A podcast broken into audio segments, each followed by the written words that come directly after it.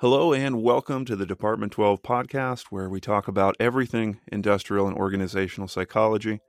I'm Doctor Ben Butina, and my guest today is Doctor Allison Horstmeyer, a leading-edge humanistic researcher, talent development consultant, and thought leader. Her research focuses on curiosity and the associated mental, emotional, and motivational aspects. In addition to her consulting practice, Doctor Horstmeyer serves as the Director of Client Development and Adjunct Faculty for the U S C Marshall School of Business Executive Education, and she is the inaugural Research Fellow appointed to U S C Annenberg Center for Third Space Thinking, also a frequent guest lecturer for U S C Marshall Lloyd Greif Center for Entrepreneurial Studies. How are you today, Allison? So as I just explained, you've got a lot going on. Let's start with, how did you get here? What's your story? Yeah, so I, I actually come from the intersection of tech and media. I w- had a long tenure of building businesses at that intersection, usually emerging technology, so typically at the at the fringes, launching new technology in uh, a global purview. So I had global purview and responsibility and worked a lot with sales teams and cross-functional teams. And during that process, what really fired me up was, was helping other people be successful and empowering them to succeed. And it was also during that process, I really knew it, it's probably similar today, you know, high levels of stress, anxiety, and complacency. And I was always really struck by by really the, the different levels of that, the different um, variations of leadership I saw that either encouraged that or helped to mitigate that. And so I really wanted to understand it. And during the latter part of my career, I went back to academia and immersed myself in uh, mind-body science, behavioral science, social science, in, in different dis- disciplines and modalities. That's when I became a, a certified coach and a registered yoga teacher, and, and really was looking across the spectrum of disciplines and started doing the research on, on anxiety. And it was in my mindfulness research that I said, you know, oh, wow, can we be curious and anxious all at the same time? It, is that it? And that was incredibly naive, Ben, because I was I was wrong. And at the same time, it catalyzed me into the rich world of curiosity, and uh, that world is very is is very layered and complex. And and it brought me back to anxiety, because anxiety is such an indelible part of curiosity. And that is still very much part of my platform today, is how can we manage that doubt, those self-narratives, that anxiety along the way to really help us experimentation and exploration and really leverage our curiosity, which is innate in all of us. And and so I have a, a strong humanistic lens. I really want to understand what makes us innately human, what we can leverage within us that we have. Everybody has curiosity. It's, it's one of the twenty-four universal character strengths. And really wanted to go back and be of service to to corporations in a way that was really aligned with how I wanted to show up today, which was a really higher service orientation and really help people navigate the ambiguity and the complexity that we have in our world, but but how could we do it in a way that really could, could support them? And so that's what brought me to where I am. One thing that jumped out at me about your bio, Allison, is that you're identified as a thought leader on th- this topic of curiosity. Do you consider yourself a thought leader? I think, Ben, it's how you define what thought leadership is. And mm-hmm. for me, thought leadership is really about catalyzing paradigm shifts. So, so mindset shifts, behavioral shifts, how we really view our world and how we can shift that to, again, transcend those narratives that really can, can serve that. And I saw curiosity as a mechanism to do that, as a platform to do that. And, but the, the driver of my work was, you know, how can I be of value to help uh, be a conduit for change? I know it might, mm-hmm. might sound a bit corny, but, you know, I really wanted to make an impact in a different way than I had in my previous career iter- iteration. And so that required me to think differently and and to normalize experimentation and exploration, and then bring it back to the world in a way that could be accessible.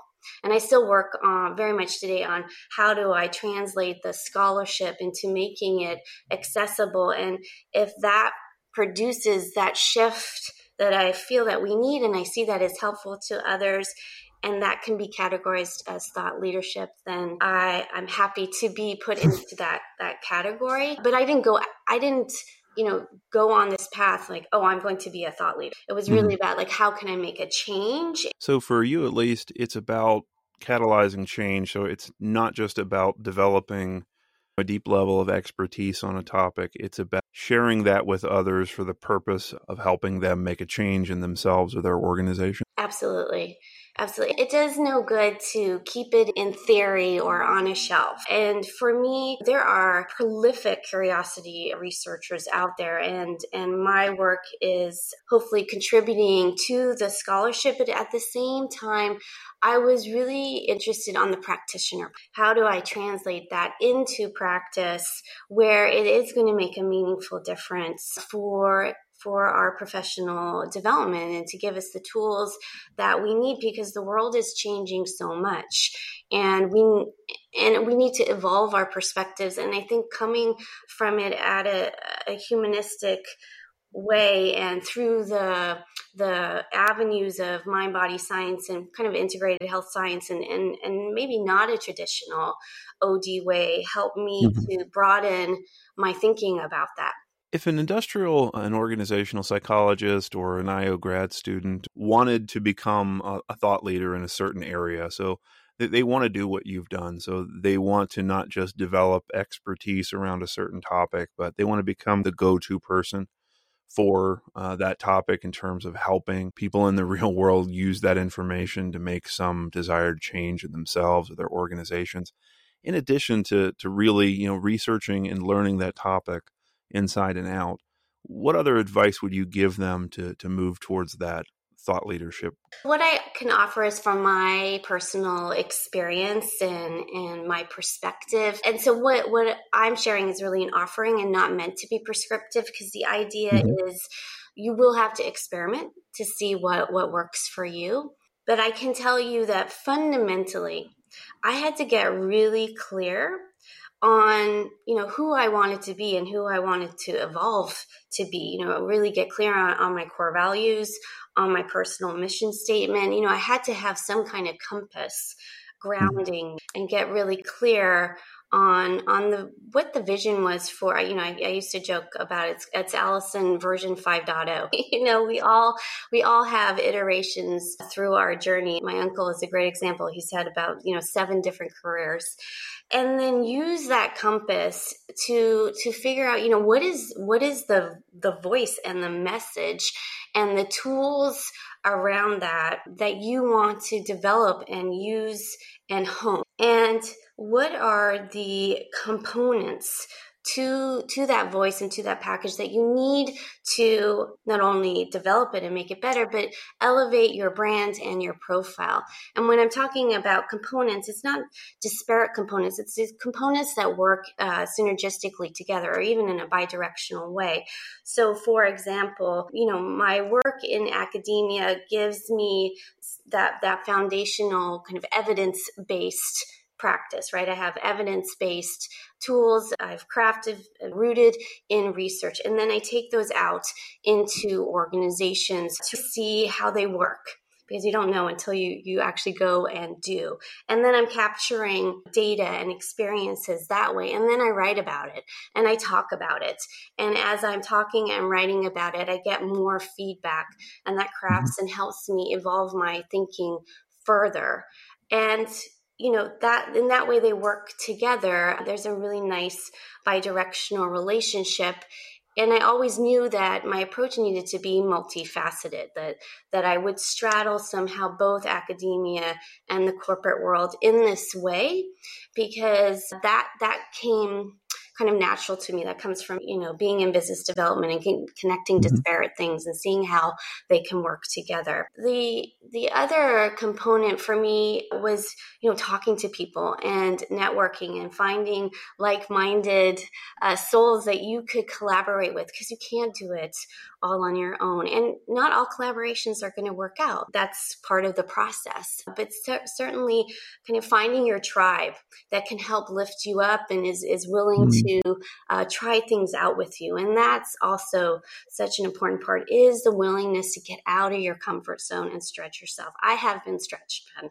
Like I have gotten really uncomfortable and, and like, wow, I've never done this before. And let's see how it goes. And sometimes it doesn't work out. And then you have to pivot and readjust. But if you're just Uh, staying kind of within a, a certain bubble of comfort, then you're just really limiting yourself and you're not being able to see uh, the possibilities of where you can take your voice and message. So it's not about just digging deeper into one topic, but more about reaching out, trying new things, expanding and growing and, and taking on challenges that force you to grow as well, right?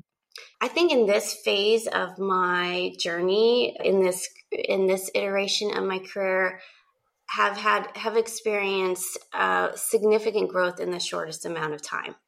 That's because I I really wanted to know what what's going to happen when I take the practice into the real world. How do I really make it accessible uh, to people in a way that's really going to be going to serve them? A key component is always being on top of what others are doing in your field to see, you know, what you can glean from them and what they can glean from you. I really try, you know, in, in the corporate world, we can kind of come from that scarcity mindset. And I really tried to to embrace that more of that growth mindset where it's about improving. It's about, you know, how can we learn from each other? There's there's enough work for everybody kind of lens. And that that has been really helpful as well. You know, a lot of what you're doing is based around, you know, the, the study and application of curiosity. I'm assuming a lot of the research findings are that curiosity is good and that it's helpful in a lot of different ways. It's it's obviously a character strength that's universally valued. But given that that so much is is hanging on curiosity, I wonder, are, are you concerned at all that, you know, research might one day point in some other direction towards negativity? And then what happens to to this thing you've built? That's a great question, Ben. I look at, at the the platform of curiosity as, as one that's continually evolving, and I don't view it as static. And it, it is incumbent on me to be able and to, to be diligent that I am evolving the, the research and the practice around it. And at the same time, curiosity can take you a lot of places. You know, I'm I'm really fascinated with the connection between our core values and how we're curious. You know, I get questions quite a bit about how can we bring curiosity into more of a D E I lens. I have not done research in that area. And that, that could be a whole nother track. So I feel the curiosity is a lot of tentacles, and, and I could pursue the different paths to evolve the platform. And it may lead me to wanting to Uh, go back and explore anxiety further.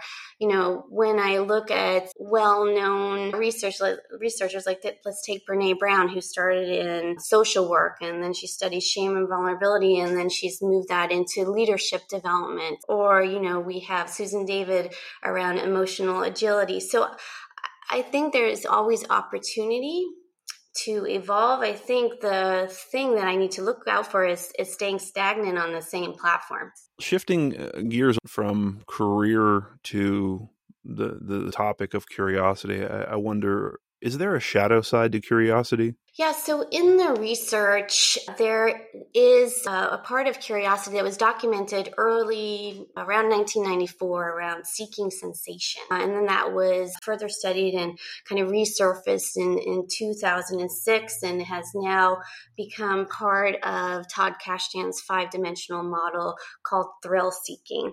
And it's this dimension of curiosity where you are actively seeking intense experiences and, and high, high risk, whether that's social risk, physical risk, financial risk. And so you can see that that that may take you to some, you know, shadow places. Studied the relationship between curiosity and addiction, for example. But if somebody is seeking such intense highs, you could possibly triangulate that, that there might be some kind of connection there. But at the same time, when I look at that dimension of curiosity that's been documented, it, you can also see how it translates to, you know, Navy SEALs or extreme athletes. So there can be a good use of that, quote, thrill seeking. Another part of curiosity that could potentially be a shadow side is on the social curiosity.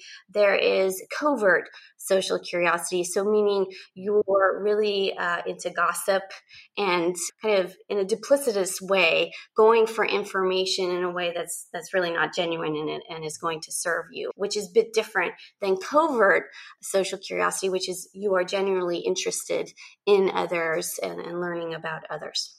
Curiosity, I, I tend to think of as, you know, a, a positive thing. And usually with positive things, we, we tend to assume that the more we have of it, the better. But there's usually such a thing as too much of something. So a good example from personality psychology is conscientiousness, which correlates with a whole bunch of positive outcomes in the workplace and beyond. But it's possible for a person to be excessively conscientious and, and become perfectionistic, adhere to extreme routines and things like that. So there's usually such a thing as too much of a good thing. So I wonder, what does too much curiosity look like?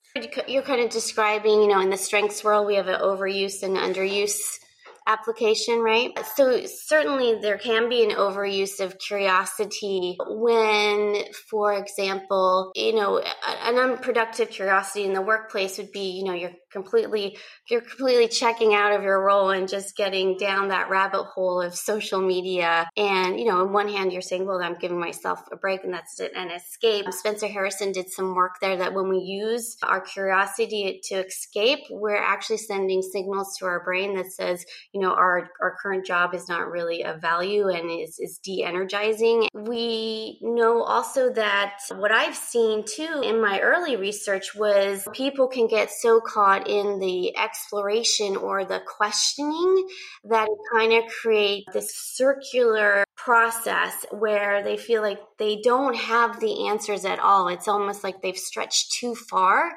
and they they feel like they're out of control a little bit.